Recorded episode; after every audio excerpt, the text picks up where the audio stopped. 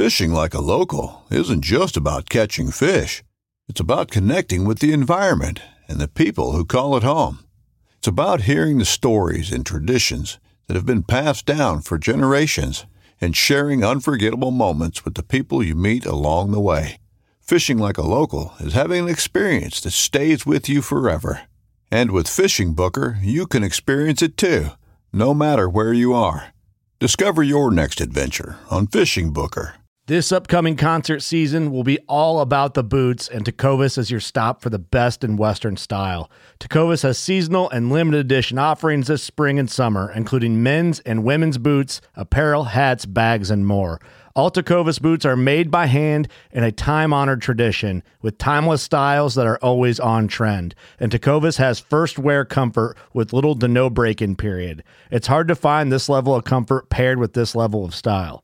Stop by your local Tecovas store, have a complimentary drink or two, that's WCB style, and shop new styles. The smell of fresh leather and friendly staff are at your service. Many stores even have leather custom branding to make your boots truly personalized. And with regular live music and events, there's no in store experience like it. If you can't make it into a store, just visit tecovas.com. That's T E C O V A S.com. They offer free shipping on all boots, as well as free returns and exchanges, and ship right to your door. Go to tecovas.com and find your new favorite pair of boots today.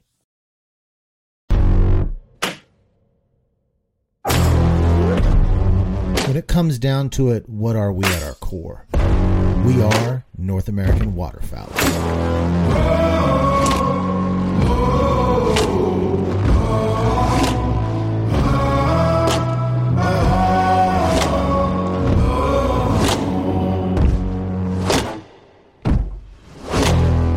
Thank you for joining me today. My name is Elliot, and I've got Thomas Hoke from Hoke Outdoors with me again for this part two. On part one, we talked about Thomas's background, how he got into hunting, and just kind of his life as it was from about age eight clear up through almost present. So we're just going to kind of pick up right where we left off. If you didn't hear the first part, I think you're just fine to go ahead and continue to listen to this one. It's not any kind of sequential um, information so that you can kind of listen to them separately and that's it's not a problem. But real quick thomas for everyone who maybe is just tuning into this one just kind of give us a little background of of your credentials who you are who you work for just a quick one-on-one on that.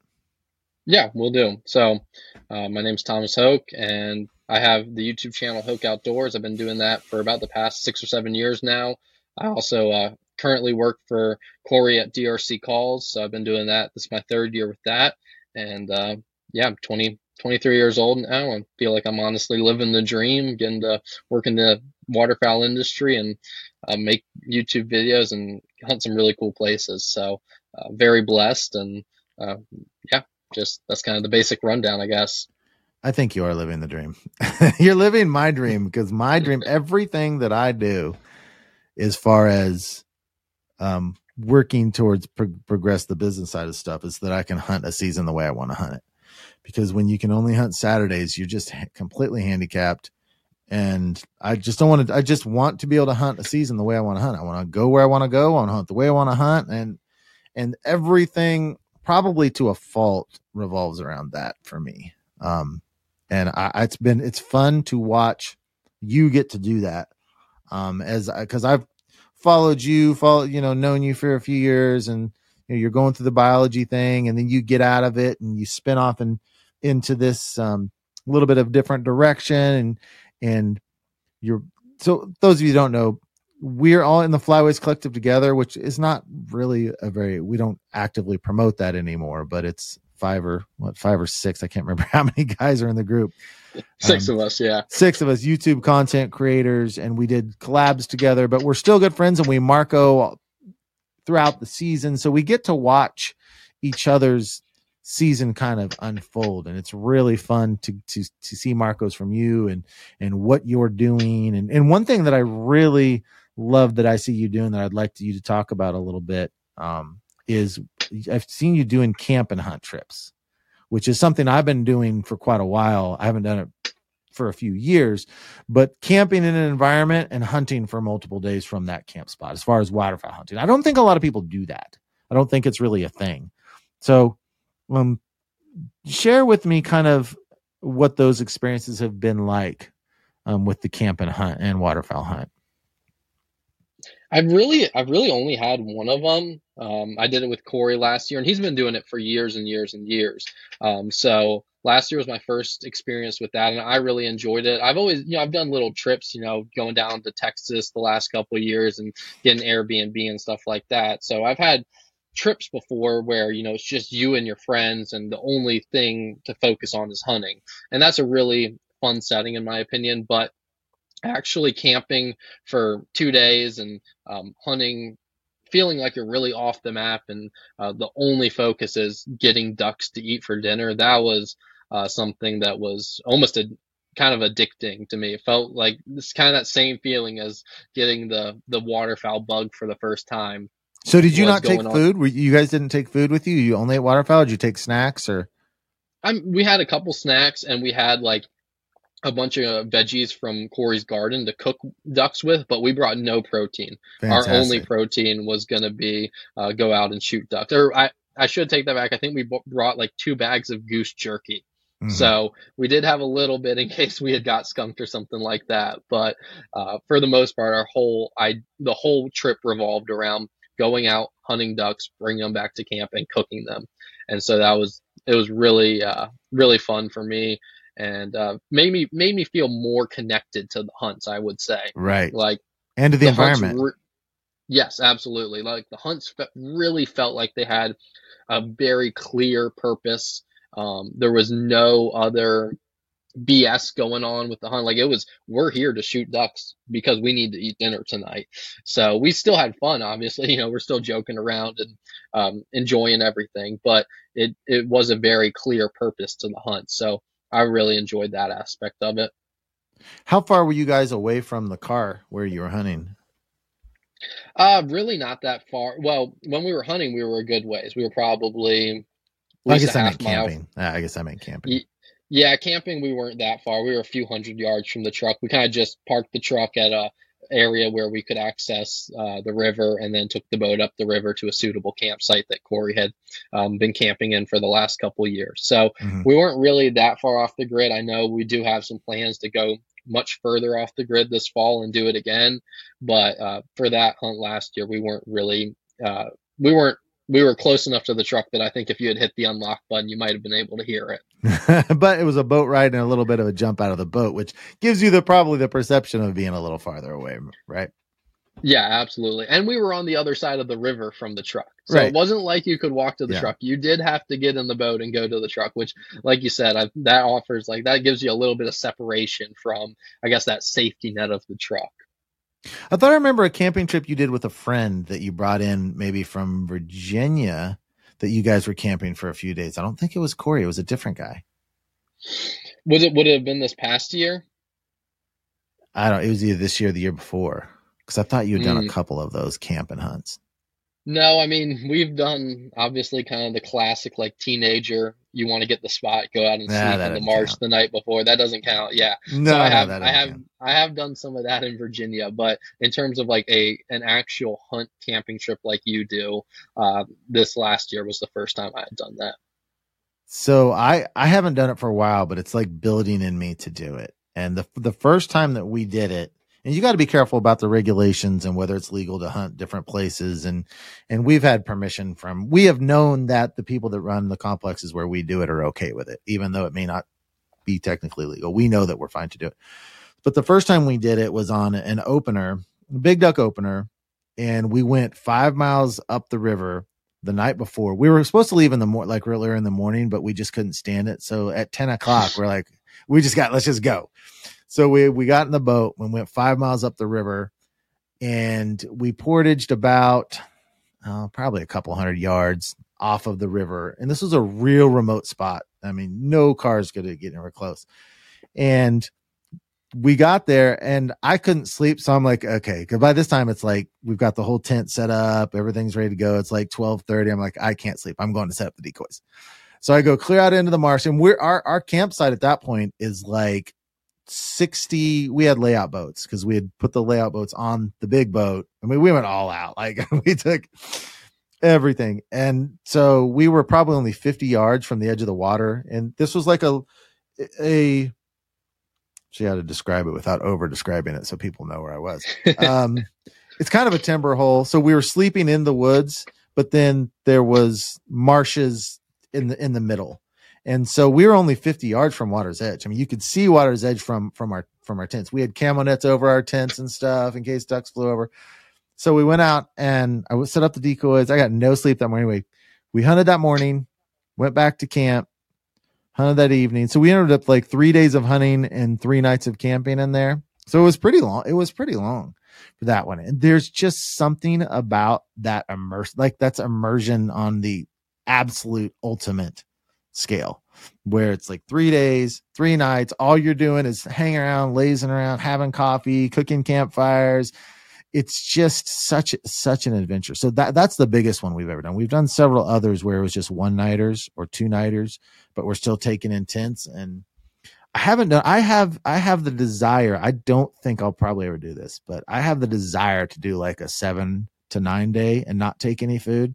Kind of like I, I, watch those shows alone. You're, I'm sure you've watched the survival shows, and this yep. is a far cry from that. I'm not saying that it's similar, but I want to know over like a nine day period, only eating what I kill, how mentally it would stack up for me. Like, how, how would you handle it mentally if you don't get the you don't have enough food or you do or that's all you're doing but when I saw you doing that, and I'm I probably like watched that Marco from my job. Just like, oh Lord, could I please be there camping and hunting with with those guys? It's just it's so much fun just being immersed in it like that. Have you ever, when you're walking in or hunting your area, have you ever come across someone else doing that? No, I've never seen anyone do it. Okay, yeah, I'm in the same boat. So I feel like it's a pretty kind of out there idea. Like it's something that I could see myself doing a lot more. And I've had those same thoughts about a, a long extended trip with no food and really see where your mindset gets in duck hunting, how your mindset about a hunt changes. But right. uh, I feel like it's it's not something that there's much uh, much experience with. Like there's nobody to really ask about it. It seems like. Yeah, I, I feel the same way. This all started for us. Fumbles and I back in the '90s. We decided that we were just going to walk in and spend one night and and on this like mud bar, except it was dry. It it got so cold that night. I was absolutely freezing, but the whole thing was so much fun and we did sneak in on that one. We were totally illegal on that deal, but we got it done. And it, I don't know why we decided to do it. We just wanted to spend the night out there. We just loved the environment so much that we wanted to sleep in it. And then a couple years later, we were in the same area, and I talked my dad into. There was this one marsh. You clear this corner of this marsh. There was no way to get to it other by boat. You couldn't walk in. You couldn't drive into it and there's these fields on the other side that looked so beautiful. And so I taught, and this was illegal too, just so, because it was private, private hill. I'm like, let's just walk up there. We'll take our sleeping bags in. We'll go an evening hunt. We'll walk up that hill. We'll sleep on the hill. And the next morning we're hunting. It'll be great. And so I talked him into it. We took our sleeping bags, no pillows up there, no fire, or nothing. I was destroyed by chiggers and mosquitoes the entire night. I mean, destroyed. I went to work on Monday and I looked like a 16 year old with acne over their forehead.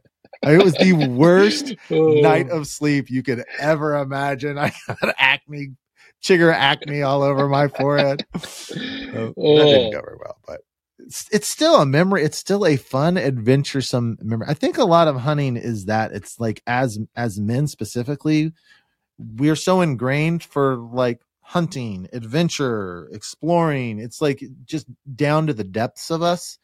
And that's why ultimately we hunt and and adding like the camping type stuff, it's it's just like a scratching that itch even even a little bit more. Yeah, absolutely. One thing that I felt when I went out with Corey on that trip was that I feel like every trip I've done before then, you know, you're talking about it beforehand, you're sending your buddy pins and stuff like that like that trip, it was very impromptu.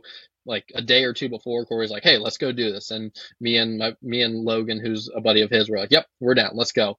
And so we had no idea really. We knew a general area, but we had no idea where we were going. We had no idea where we were hunting. So the whole thing, it like it almost felt the same as like when I was going deer hunting with my dad, and we're just walking up the mountain. I'm just following him. It's just an adventure. I have no idea where I'm going. Yeah. Like I am solely dependent on him, and I'm just here to I'm just here to tag along. So going with Corey on that hunt was kind of the same. Like when we got our camp set up around midday and we went out for an evening hunt, and when we parked the truck, you could, or I mean, when we parked the boat, you there was a little beaver dam, but there was nothing huntable where we parked the boat in any direction you could see. And we just took off walking in this one direction. And I'm kind of looking, I looked at onX a couple times and there's no water popping up on the map near where we're walking.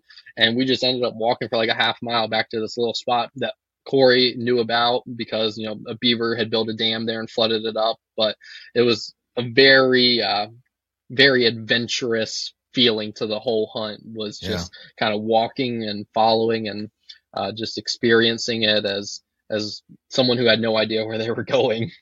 Yeah, that that's that sounds really really fun. Did you guys kill him that day on that trip? Yeah, we ended up we ended up getting I want to say ten ducks for dinner that night, and then we went back out to that same spot the next morning. I want to say we got about ten more. So, Nice. and we had one of we had two of the coolest blue wing teal decoys I've had in my entire life. The we had a flock of about we set our decoys really close and we're standing just behind this was kind of like an open it's just a basically a part of the prairie out there that that beaver had built a dam and flooded up. So there's really almost no cover and it was a long enough walk in that we didn't bring any blinds. So there was like three trees in the water out in that entire pool. And it's a pretty big pool probably 200 yards across by about 500 yards long. And so we ended up just hiding behind those trees and really small decoy setup and ended up decoying in a, probably a flock of about 30 or 40 blue wings into about five or 10 yards right off the bat. So Is like, that, that what's was so cool for- about it? Is that they were so close, or did they do anything in the air acrobatic wise, or just that they were so mm. so close when they landed? it was partially that they were close. They also, yeah, I mean, they kind of, they came out in front of us going left to right and then gained a little altitude as they banked. Mhm. And then kind of right as they completed their turn, they just set their wings and just started maple leafing right into the decoys. So it was that was really cool to watch. And I I was almost I was so enamored with it that I missed three times at about ten yards. So that tells you where where my focus was as the birds were coming. And it was that not can on- happen. yep. So I can Yeah, remember my like- favorite teal decoy. My dad and I were hunting in this little timber hole, and it was like a bowl. And but I mean, it was probably 150 yards, um, 100 man, maybe more like 100 yards long. And this group of about 20 teal came in over our left shoulder, and you can hear them. And they go, they fly away from us, and they get down to the end to where the end of the bowl, so they're hitting the other timber, and they all in unison bank.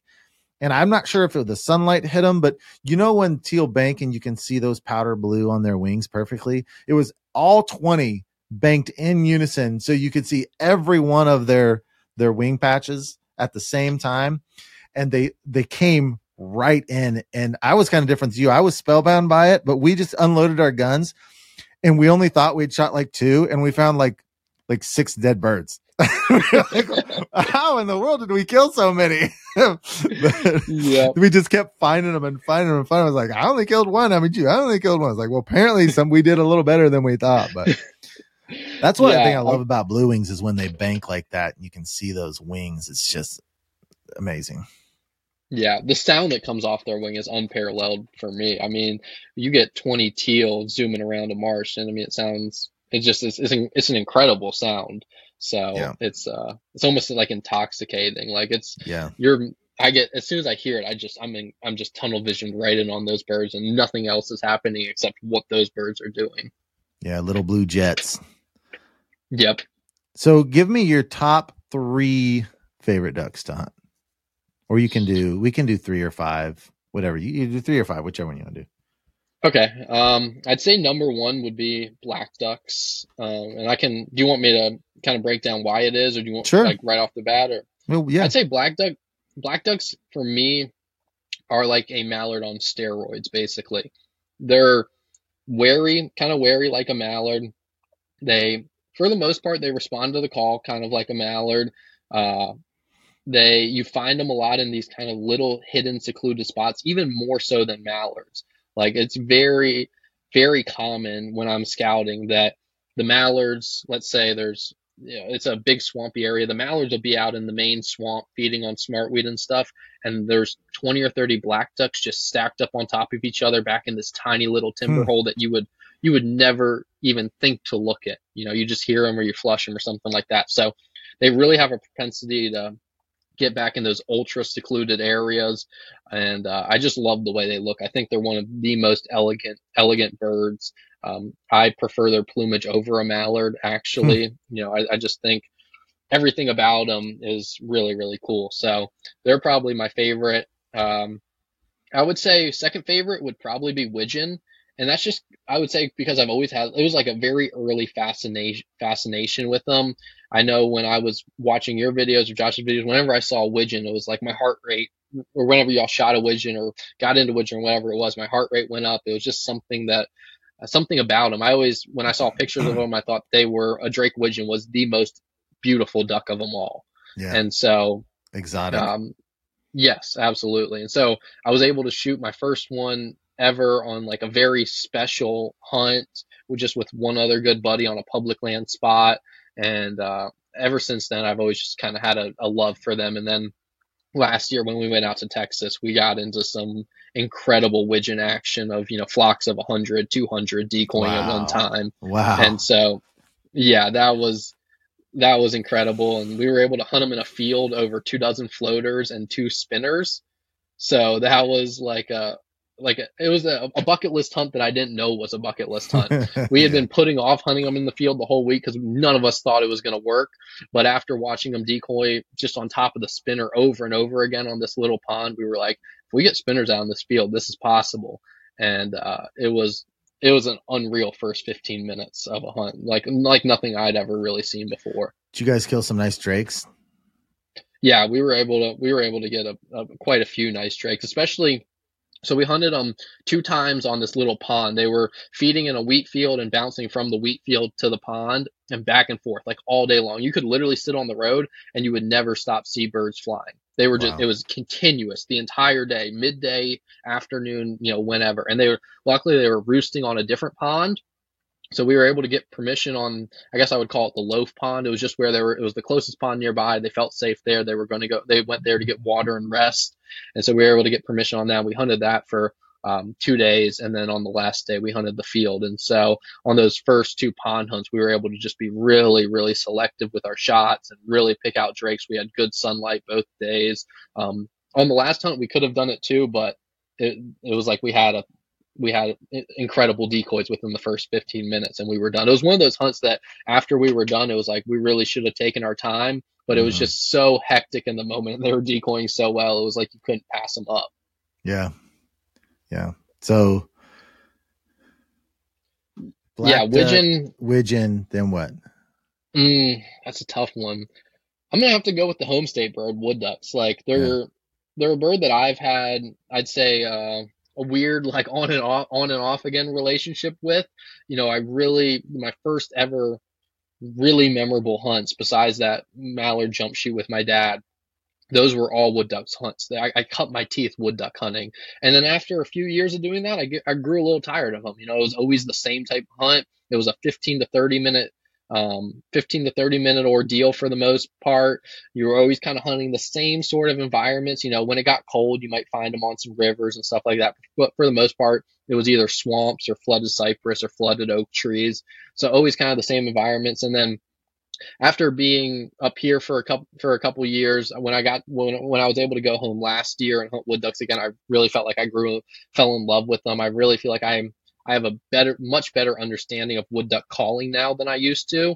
And while it's still not a science by any means, it's nothing like mallard calling. You know, I feel like if you have a good mallard call and or a good call, uh, duck call, and you're you're able to communicate with the mallards almost every day. It seems like wood ducks they can be more finicky in that regard, uh, but I feel like I'm able to to communicate with them a lot more now than those first couple seasons where it was really just like I need to get on the X because if I'm not exactly on the X, I'm not shooting a wood duck today because I know mm-hmm. they're all going to this one spot. So uh, nowadays, I feel like I can pull them in certain situations. Hmm.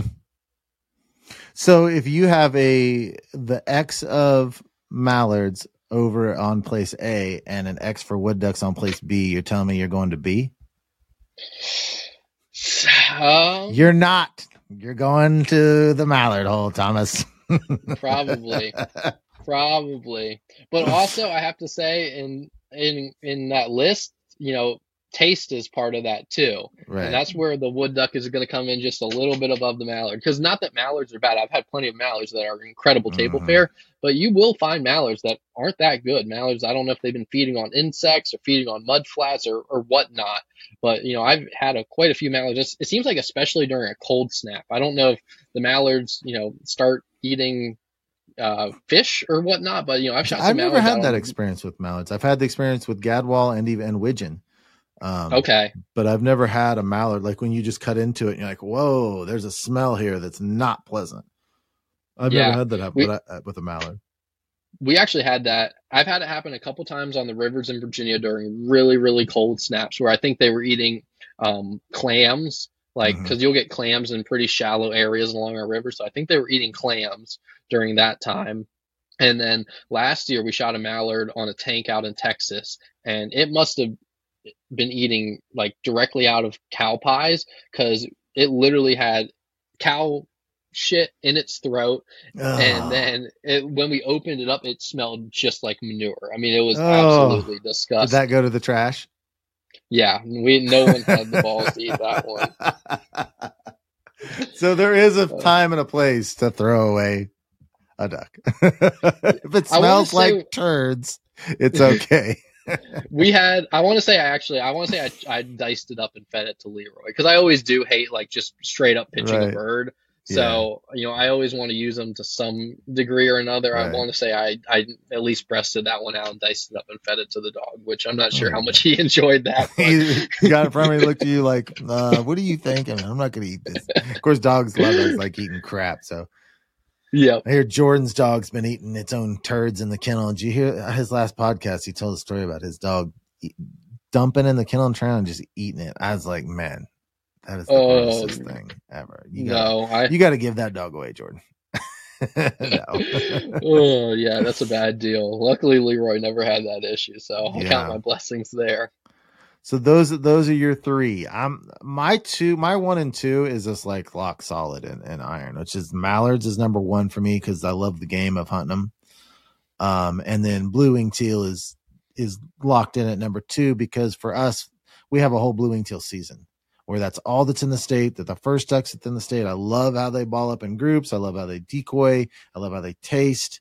I love how they look. It's just it's a hold. It's like there's teal season and then there's duck season and and our teal season here with living sort of close to Nebraska is I get four full weeks of it where it's mostly blue wing, um, a few green wing mixed in, but mostly blue wing. And then a lot of times our big duck opener is blue wings also. So it's like this whole separate entity where we're typically sometimes we do camp weekends during that and, those camp weekends are just like right by your car but it's still it's like your buddies and camping it's just a, an event the whole teal thing is just teal hunting in the central flyway is a whole different beast um, and so I, I'm just absolutely in love with it. After that, it's like I love um, pintail drakes. I love widgeon drakes, but w- when you're only shooting two or three of them in a year, it's just like it's not the same. I mean, I, I'll shoot, you know, up to 30, 40. I think my I don't know if I've ever I think I hit 40 in mallard drakes sometimes. Anyway, and the mallard drakes and the same in blue wing teal, and then it's like everything else takes a second seat in my in my numbers. It's heavily um mallards, blue wings, and, and sometimes we can really stack up the green wings depending on the year too, which they're, nice little birds. I don't I don't care for them as much as blue wings. Um, but they are definitely nice little birds.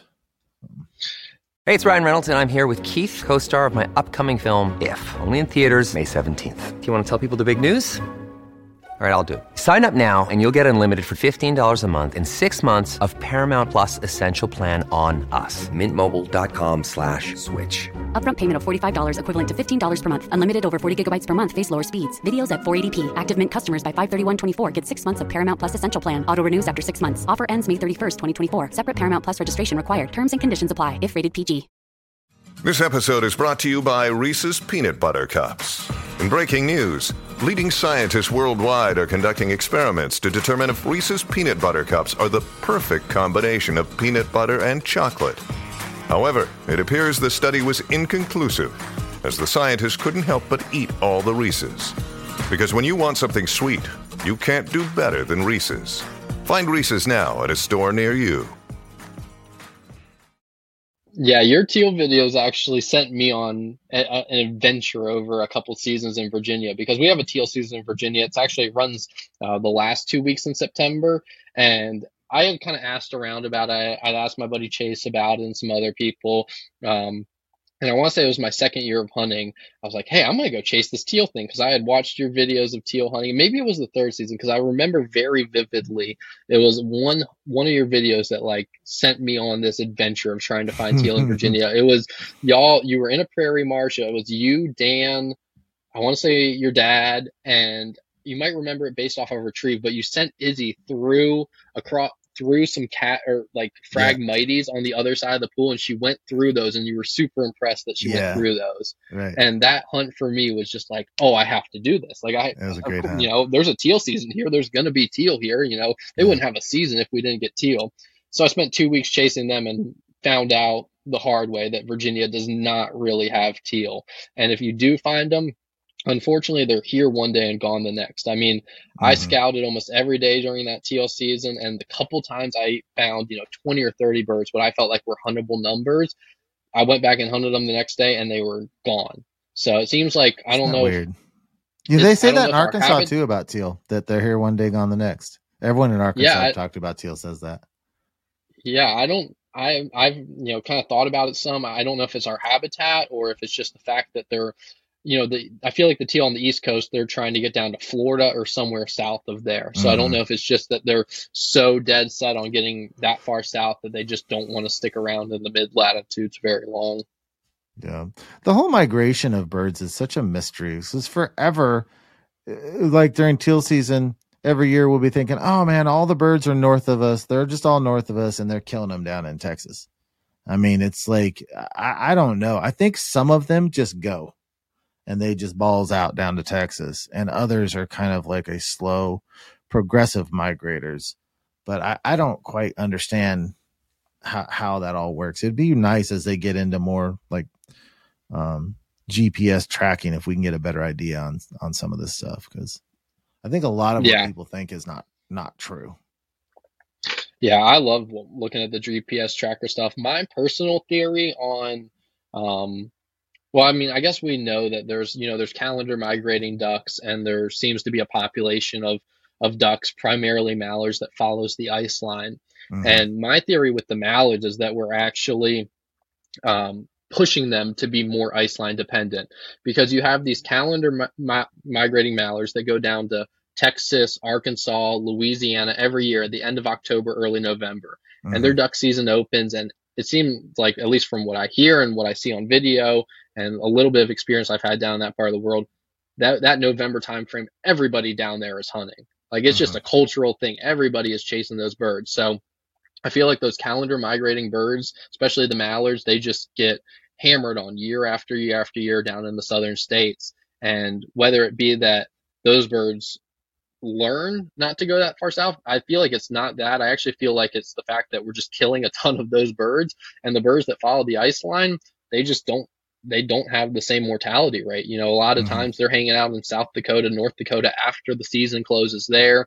It takes almost a different breed of hunter to hunt them on the ice line. You have to be really committed and have the gear to do it. So right. I feel like our hunting practices just are going to tend to uh, make that a shift over time where we see, you know, we already hear a lot about it, the flooded rice, the flooded cornfields in Missouri holding the migration back. I think it's actually just um, the the way we hunt in our hunting seasons and stuff like that.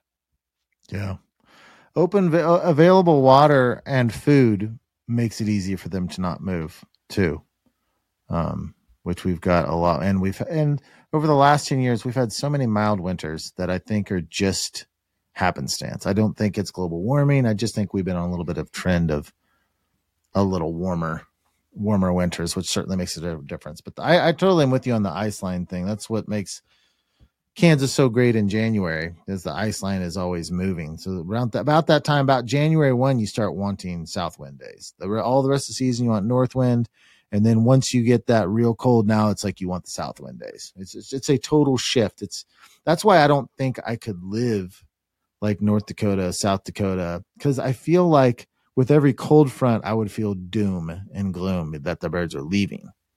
Where right every time we get a cold front we're really really excited until it shifts and then we're looking for warm ups but it's never like oh man all the birds are gone. It's never that way. Unless if you get eight in, you know six eight inches of snow they're going to be gone for but as soon as that melts they're right back it's it's and it's just a great place to be where i just feel like in north and south dakota it would be it would feel like you you'd just be scared of those fronts i guess do you ever feel now i, I know i know you move around a lot but do you sense that when you're up in North Dakota? Um, yeah, I mean, this was my this was only my first year in Minnesota and hunting North Dakota, um, and I was only able to get over to North Dakota for a week last year because you only okay. get um, 14 days as a non-resident. So I only went over there for actually like five days. My buddies mm-hmm. took a trip over there, um, and the rest of the season I was in Minnesota. Um, but yeah, for sure, it was it was almost a sinking feeling those last few days of the season when you know the the cold and the snow was setting in. Um, it definitely it didn't it just didn't feel like the same natural progression of a season like you're talking about with warm and cold spells. Mm-hmm. That's what mm-hmm. I've always been used to in Virginia.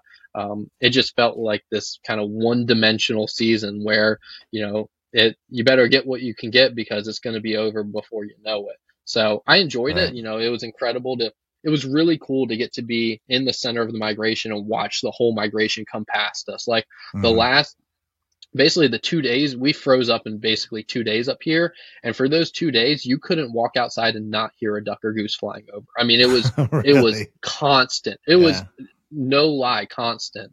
Um, so it was that was incredible to really yeah. get to see the migration in full force. And I'm not, you know, I'm kind of close to a river here, but I'm I'm not even like what I would on what I would call like a true migration flight line. So mm-hmm. I can only imagine what it's like to be like on the Red River over on the North Dakota Minnesota border, which runs north south.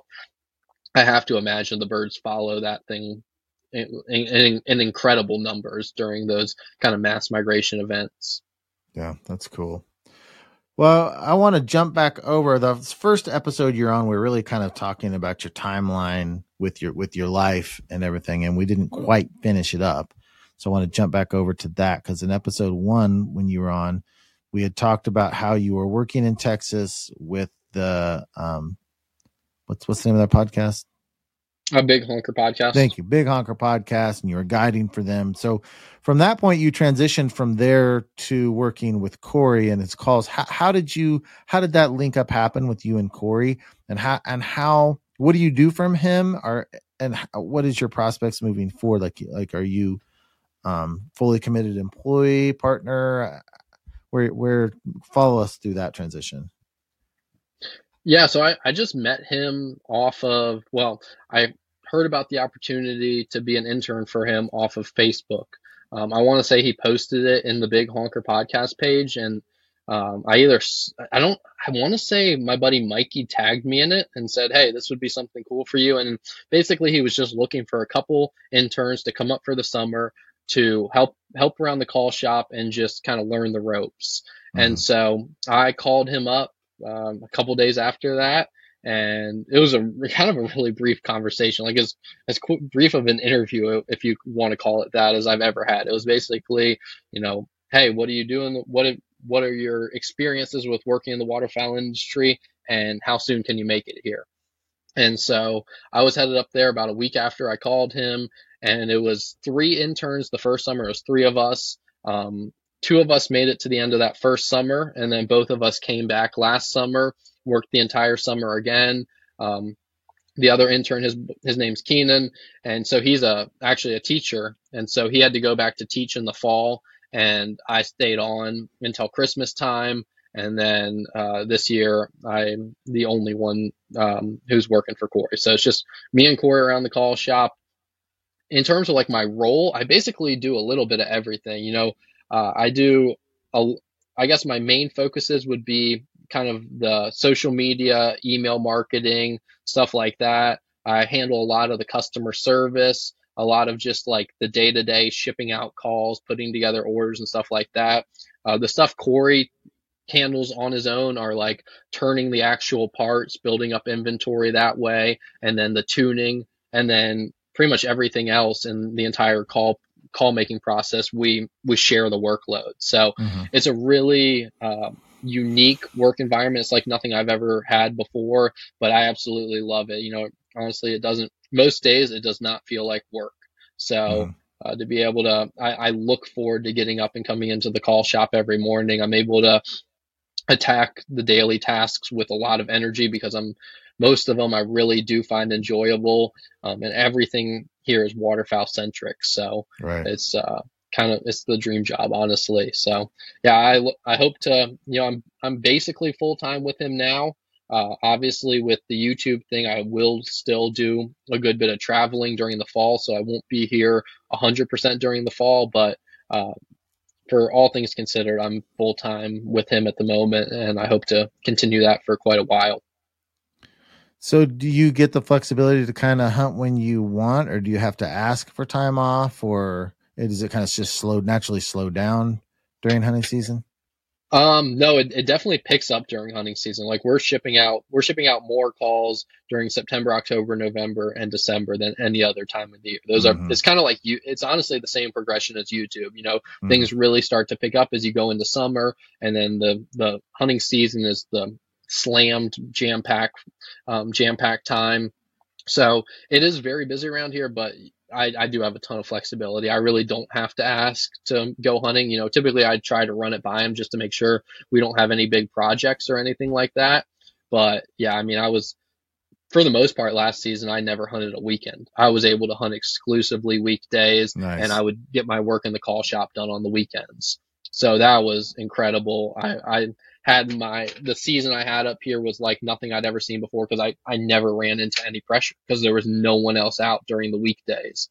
Um, oh, so beautiful. that was, I mean, it was it was incredible. So yeah, I mean, I I can't I couldn't ask for anything better. And you know, Corey obviously hunts a lot too. So you know, unless we have something that has a, a timeline on it, like me and Corey are going hunting. Like that's right. we both right. want to be doing the same thing during the fall. Yeah. You know, sometimes yeah. it's almost up to his wife Kelsey to be like, "Hey, you guys need to get this done here in the next couple of days," because like if we find some birds around, we want to chase them until you know yeah. until we basically can't. So yeah, that's been an incredible. It's been an incredible opportunity. I, am blessed to be so close to North Dakota too. You know, I'm uh, within a couple hours of North Dakota, so you know, I only I was basically trying to save my week last year because you know I burned my first week when I was up there hunting with my buddies, and then I had my second week to use, and I was just trying to wait until we froze up up here, and I was going to go down to like southern North Dakota and go mm. hunt down there, and unfortunately. It all froze up at the same time. So by the time mm. I was done hunting up here, North Dakota was already completely frozen out. Right. So does it work? You have two separate weeks, or can you just have 14 days? How does that North Dakota permit work? As far as your 14 days? Yeah, you can you can have 14 days consecutive, like uh, 14 day block, or you can break it up into two seven week periods. But you okay. can't break it up any more than that, unfortunately. Like I, I really wish you could break it up into three day or five day blocks, but yeah. you can't do that. Yeah. So how many states did you hunt last year? To go through go through your progression of hunting as location wise last year. You started in Minnesota, right?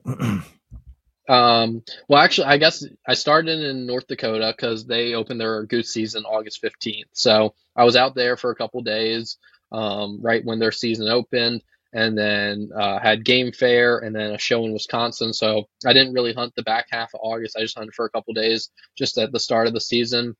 Then I went back down to Virginia and hunted early goose down there, did some river floats, uh, went down to North Carolina for a couple days, did some teal hunting down there, Oh, excuse me. And uh, then, right when duck season opened up up here, September 24th, I came right back up here and stayed up here um, all the way until Christmas time. So I hunted here in North Dakota. I did a quick little weekend trip down to Arkansas to go hunt with my dad and some of his buddies, and then uh, went back to Virginia and just hunted Virginia and North Carolina for the rest of the season. That's a lot. So, how many how many hunting days do you have? In the field? Oh, I want to say it was about 45 or 50. Yeah, that's nice. Yep. So not quite as much as Matt. Um, it was I I lost I didn't get to hunt at all from about November 10th to Christmas time. I didn't hunt. I went down to Arkansas for two days, and that was the only hunting I did in that time frame. So that was a, a little bit of a letdown. I was planning on going out to Idaho and hunting with my buddy out there, and I caught flu the the flu the week that I was supposed to do that, and that knocked the crap out of me. I mean, I didn't Mhm. get out of bed for like seven days, Ooh. so that kind of threw that whole trip for a uh, threw that whole trip away, unfortunately. And then I was staying up here. You know, I would have gone home a little bit earlier, probably around Thanksgiving time, but I was staying up here because Leroy was only like three weeks at Thanksgiving time. He was born um, right at the start of November, so I had to stay up here uh, for a little bit longer, which I'm glad I did. You know, I got got to help out around the shop during a really busy time, and uh, got to see really I really got to see winter set in up here, which was like nothing I'd ever seen. You know, Hmm. it was always weird telling people that like I'm from Virginia, and they're like, "Whoa, what are the winters like up there?" And I always just say, you know, we get snow for about three or four days, and it melts and it goes away. And they're like, "Whoa, that's wild." Because up here, you get snow and it's snow on the ground for six straight months, and it just gets colder and colder and colder. So it was a Yeah. it was a unique experience to really get to see the winter set in. The day when I packed up my truck, I want to say it was like December the 20th, and it was negative 20 degrees when I was packing up my truck. So that was it was unreal cold. Is that is that an, um, like a depressing feeling to be in that much cold, or you just adjust to it? No, I mean it's for sure depressing. Yeah, you you do adjust to it somewhat. Like I I went back to Virginia and I don't know if I felt cold the entire win rest of the winter in Virginia because it didn't compare at all to negative Mhm. 20 where um you know your your nose is running and it's freezing to your face. Yeah, right.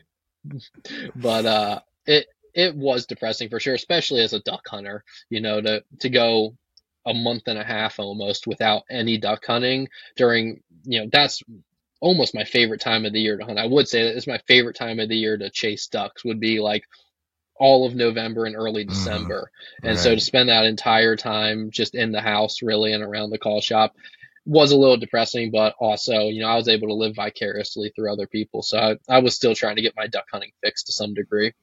Right.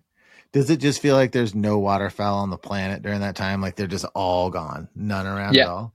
None, nothing. I mean, not not a bird in sight. You just drive around and all you see is deer. It was it was wild. And unfortunately up here it's like it seems like the birds are so conditioned to using potholes and lakes that I scouted the rivers up here for like the week after we froze up and I never found huntable numbers of ducks on the rivers. You know, there was Mm. some holdout pockets of geese, but the ducks just did not stick around at all. You know, there's a few golden eye buzzing around here and there, but Yeah. to get to them, I would have had to take the kayak out, and I'm Corey doesn't have a kayak, so I just didn't feel like that was a worth worthwhile risk to go out solo on the river just chasing golden eye. So Yeah. um, it, it was for sure a, a, just a different feeling, and to not see waterfowl for that long was was very strange. So I was glad I was able to go down to Arkansas right in, in kind of the middle end of November and got to see uh, a bunch of birds down there. So that was kind of the fix I needed to get me through the rest of uh,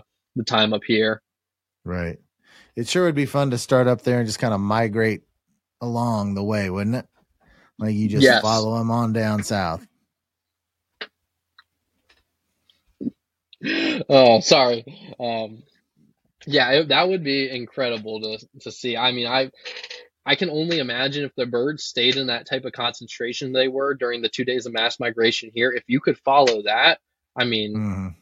it would be it would be unreal. It'd be like Yeah. a see, uh, uh, you know, it would be lights out hunting the entire season.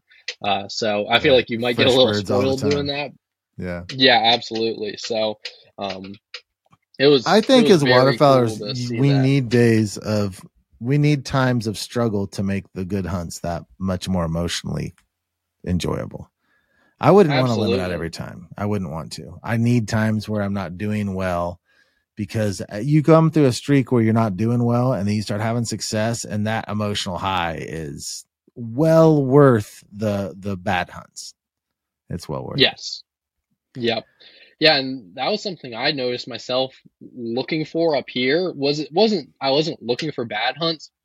but I was looking for like really hard to get into spots that maybe I was just going to shoot a couple birds and have it be like a really close, intimate setting.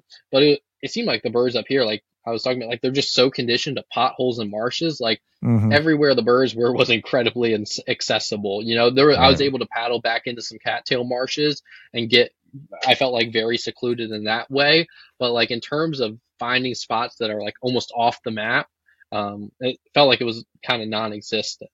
Well, that's always a really fun thing to do when you find those places for sure. Yeah. I mean that that spot Corey had would be the only example of like a, a completely tucked away hidden spot of in Mhm. ter- that I saw up here and I scouted around very hard. Yeah. Let's move over to Leroy, your lab, and talk about um how everything's going with when when did you get your dog? What's going on with him? What's your training process? Where's he at? Yep. So I got him, I guess I took him home right there before Christmas. He was born November 4th. Um, and he's out of, so Corey owns the female, um, that had the litter. Her name's Rue and he's, she's three or four years old. He's had her. She's, uh, master hunter titled. And Mhm. so the father is, uh, a buddy of his dog's, um, a field trial dog. Uh, so he's an F, his, I guess, title is FC Carl. Um, so that was the, I guess the, the breeding. And then, uh, they were all black labs. I want to say it was five males and three females. And just kind of right off the bat, there was, uh, Leroy was the, he was the smallest one of the litter. We had to actually like use the little, like a little, um, pipette just to get him breathing. He didn't come out really breathing that well. So, Uh-huh. um, had to use that to get him breathing. And he was always the runt. You know, at, at six weeks when I took him home, or seven weeks when I took him home, he was five pounds, and the rest of his litter mates were 10 pounds. So Wow. he was always the runt. I was always, you know, all of us obviously helped up here. I really, Corey and Kelsey and their family did a lot more with the puppies than I did.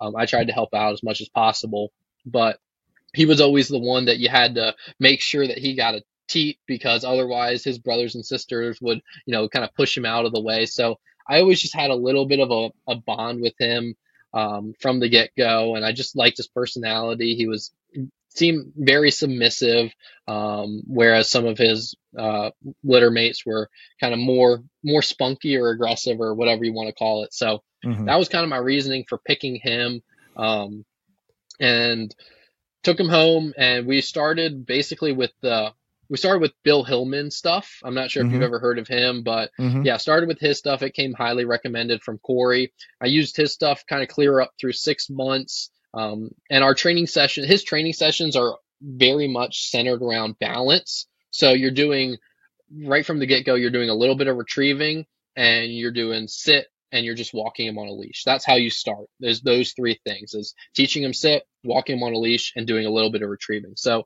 we were doing that pretty early on. Basically at three months, I started doing that with him.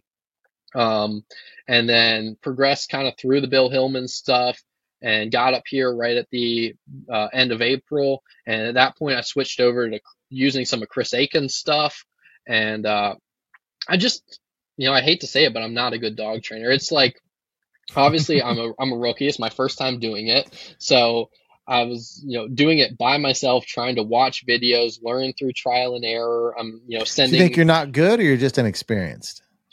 I think I'm partially inexperienced, but also, you know, getting I I've seen Corey and Rue's bond, and me and Leroy don't have that same bond. We have a bond, but it's not as nearly as tight of a bond as him and Rue is. So, you know, the way he describes building a bond, he it's hard for him to describe how to do it. He he says it's like almost like painting.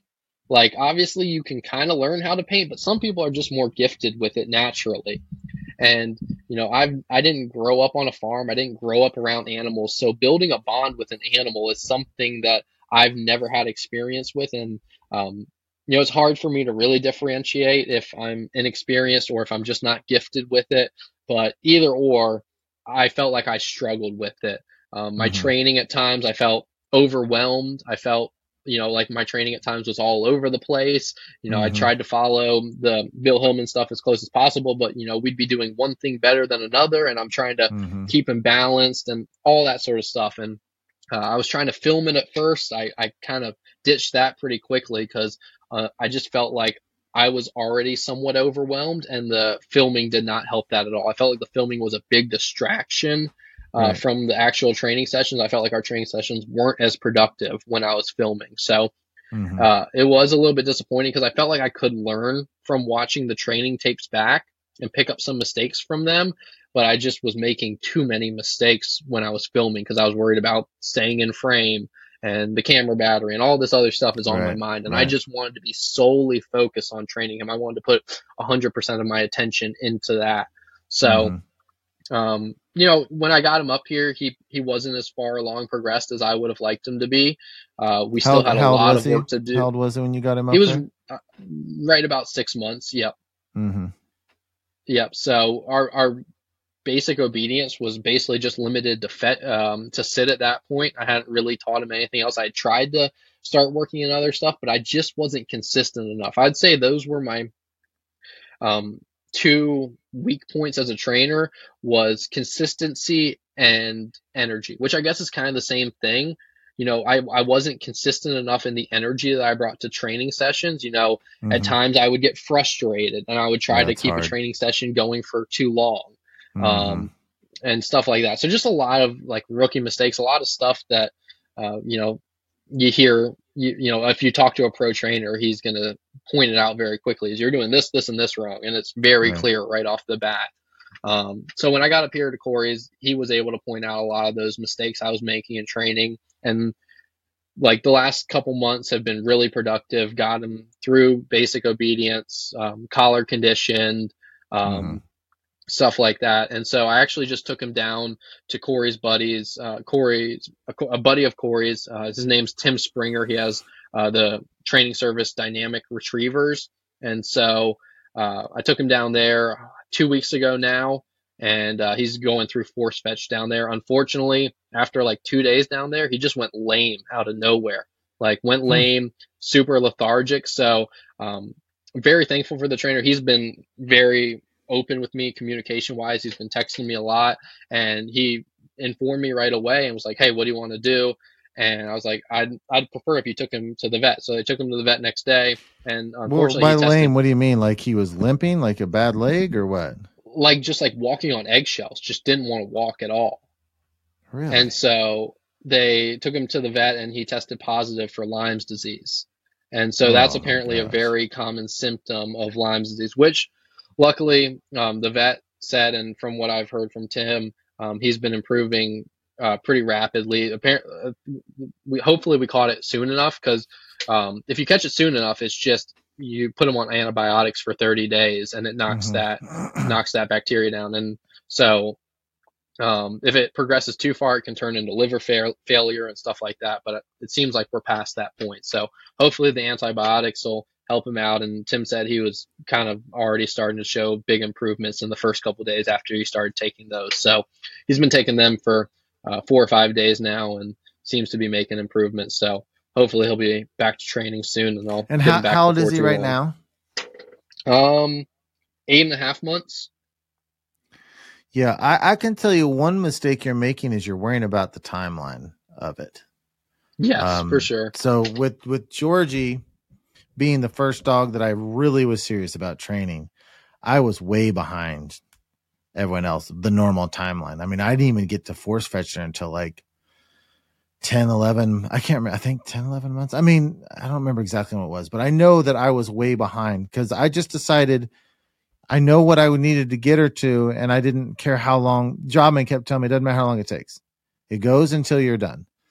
But it's better to go slow than than not. And I didn't really. I felt a lot of times like I didn't know what I was doing. I, I had some good a good support network around me, but I, I just it was much slower. Even now, like I've got a buddy who's got a two year old lab that already has her HRC finished, and here's Georgie's four. She's going for her title this this weekend. It's just it's just the pace that we're at because I mean it's not her. I know it's me but I think if you start worrying about the timeline of it, then it's going to add unneeded stress. You just need to let the the timeline be whatever the timeline is. It took us almost two months to get through Force Fetch, and I know it was me. Mm. I know I wasn't doing a good job. It just took two months. It's just what it took. um, you just have to let it progress the way the way it progresses. Anyway, go go on. She's a uh, so that's where you guys are at now.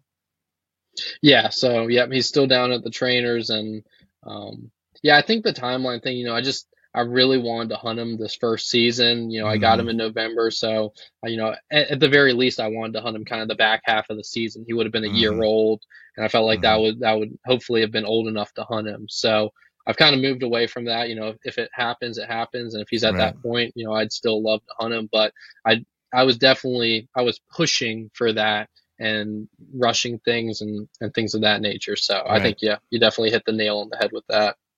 Yeah, it's it's hard to not get them get them out, and some people start their dogs really really early and say they have great success with it. I know that I've never heard a professional trainer tell you you should have your dog out at six months hunting.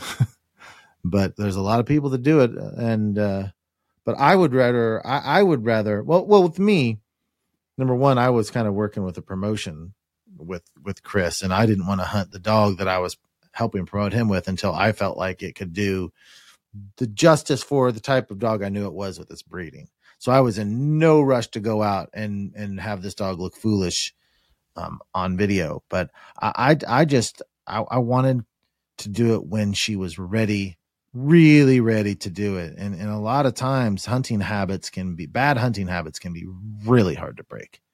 You can break them, but it can be really hard to break. And this whole thing of like, let's just get it out there and we'll figure it out in the field is just doesn't, it's not how it plays out. What plays out is you get most people get excited about the hunt and bad habits break out and you don't reinforce the bad habits. And now you have all this mess on your hands. Um, and, and I will say it depends on what kind of dog you want if your goal is to have you know a dog that has a career in hunt tests and and does things exactly the way that you want to do them that's different than someone that that isn't isn't looking for the hunt test world or doesn't care about even blinds in the field or you know everyone has their own kind of criteria to what they want with the dog and none of it's wrong except i would say that unsteady dogs are dangerous it's a danger that you're going to injure the dog so I think that that's the the that's my stickler. It's like your dog should be steadier on a leash. One of the two, one of the two. But other than that, it's everyone's own dog, and they can do what they want to do. You know. Yeah, yeah, and I was able to spend actually two full days down there at the trainers. I was able to sleep on his couch and kind of shadow training sessions and pick his brain. So that was very informative for me. Um, obviously, I've been trying to do that with Corey, but and Corey's been helping me as much as he can. But Corey, I would say, is just a very naturally gifted trainer, whereas mm-hmm. Tim, you know, he he's a professional trainer. He works with new trainers all the time. Like he mm-hmm. was more of a teacher in that regard, where he was really able to break down to me the things that I was doing wrong and how to correct them and watch he was able to watch me train and point out things in real time and you know when i'm shadowing his training sessions he was able to highlight to me what the dog's doing right, what it's doing wrong, a lot of stuff right. about body language, a lot of just the subtle yeah. things that you overlook watching a video of mm. someone else train. You know, you're, you know, I'm, oh, one thing Corey pointed out very quickly is I was just talking too much. I was just almost having verbal diarrhea when I was right. training him because that, you know, I'm watching someone else train, I'm focused on what they're saying, but you know, obviously so much of a dog, a commu- the communication with the dog is nonverbal. So getting to be down there and really watch how a professional trainer goes about their business for two days was incredibly informative um, and something I'm hoping to do again. Right. it's so easy to do dumb things as an amateur. You know, that goose hunt we're on on the Flyways Collective, the really good goose hunt we had, it was Georgie's first goose hunt. I can't even watch that video because I spent the whole time screaming at Georgie to carry the goose another foot. It's like I can't. I literally I can't even watch it. It's because I just I, my expectation was that she would bring it one more foot to me, and all I did is scream at her the whole hunt. She was doing just an amazing job. This little tiny year old dog with these big geese, and I'm just so hung up on this, like her getting past this bank, and it's just like, oh gosh. And you get her on the pros, and it's it's a different it's a different ball game. I spent I've spent 10, 10 days out at Flatliner Kennels, 10 hunt 10 training sessions where I'm working Georgie and he's standing just right behind my back. Literally some of the sessions he's just telling me what to do. And like this this and he's in control and I'm just kind of the robot. And but just to see the detail of what they know, what they see, how they are breaking down information of the dog in their head. It's it's amazing. It's amazing. And man, you can learn so much from from working with pros like that. I mean, it it's so if you can get in that situation where they're coaching you, I, I advise get there as much as you can because I know in this summer, Georgie and I have both progressed her as a dog and me as the trainer a hundredfold just from being around a pro like that. Yeah, yeah, I felt like I learned more in two days down there than I did from watching tens, if not hundreds, of hours of videos over the past few months. Just mm. getting to see see the real deal, um, and just just watch watch a variety of dogs at all different levels. That was the really cool thing too. You know, he had dogs that are running high level running field trials there and he had dogs who were just learning the basics of collar conditioning. Mm-hmm. So getting right. to see how they approach those different levels of training was uh, really informative. Yeah. Um do, so do you are you planning on doing hunt test stuff with Leroy? I would like to for sure. Yeah, I'd like to run AKC, UKC stuff. I don't think I would do field trial stuff um, mm. with him, but yeah, I would like to hopefully get him all the way up to, at the very minimum, an AKC Master Hunter title. So, right. which I guess let's just say at the minimum, you know, that's a that's a very high level to have as it's a minimum. Very high level. But yes, yeah. that that would be. I guess I shouldn't say at the minimum. That's my goal. So right. I would like, I ideally, I'd like to run them in both the AKC and the UKC, but Mm-hmm. Um, I think if I do, when I do get into that, I'll focus on the AKC stuff first. Yeah. We've got, we're up in South Dakota this weekend and she's got a test Saturday and Sunday. So she just has to get one of the two days to get her um, title, her finish title, which was the goal, my goal from the start. So that'll be, I'm really excited about that. And I think she'll do, she's eight for eight. She's yet to, she's yet to, um, um, not pass a day, which is surprising. So she's eight for eight. She seems to do better in the hunt test than she does in training. It's it's weird. But then next summer we're going to jump over to AKC, and we'll jump right in on the um, master level, I think, and just see what we can do. And then we'll hopefully she'll have her HRCH and then her MA, and then from there, I don't know. I mean, I'm looking at this as a career for her she's only four, so I figure by the time she's seven or eight, there's no reason why I can't take a shot at the Grand or the Master Nationals. There's no reason. I mean, I've got all the resources. She's not ready now, but I've got all the resources around me. There's no reason I can't take a crack at at uh, at some of that stuff. Um, yeah, absolutely. Would you run her yourself in the in the mm. Grand or the Master National? Unless the only way that I wouldn't is if I if I've gotten to that because I'm gonna I can't. There's no way I can take up that much time for my job. So I would have to not be teaching to do it. If she gets to like seven or eight and I'm still teaching, and then I'll send her with either uh, probably with Jobman um, and have him run her, which I feel pretty confident in in having her in his hands. Um, but yeah, if I needed to, I would. But I don't. I want to run her myself. I want to run her myself. Only like twenty five percent of those dogs at the Grand Pass and most of those are professionals. So it's a it's not an easy not an easy thing. Yeah. Yeah, Corey's um, dog Bonnie, she actually she was at the Master National last year and failed on the last series of the last day. Oh man. Yep. Went the wrong way on a on a whistle stop or on a hand oh, signal. Geez. And so, yep. It's like gut wrenching to send her, you know, all the way out to Oregon for a week and pay all yeah. that money. You know, he went, he, he went with, uh, or she went with, with uh, Tim's wife, Lauren Springer. She runs uh, dogs in the hunt tests, and so yeah, uh to go all that way and spend all that time and fail on the last series. It's like two full day. weeks. It's like two full weeks. I know for the Grand, it's two full weeks. There's a week of uh, training and then a full week of tests. It's expensive, yep. big deal. So we'll get into it. Um, I did want to talk about a couple other things, but we're kind of running running long on time. Um, why don't we? Is it all right if we jump over and record this last session for Patreon? Give me about fifteen minutes for that. Um, yeah, I want to talk to you. Gosh, there's like three things left I want to talk to you about, but um, I definitely want to ta- hear about the river float trips and and so that's what I want wanted to talk about. So we're going to close this down here. Uh, Thomas and I are going to move this discussion over to Patreon.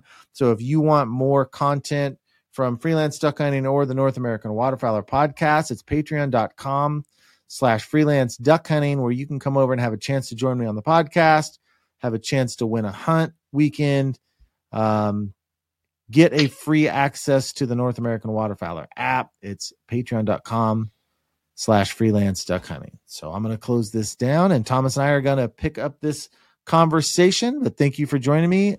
Until next time, you've listened to another episode of the North American Waterfowler Podcast.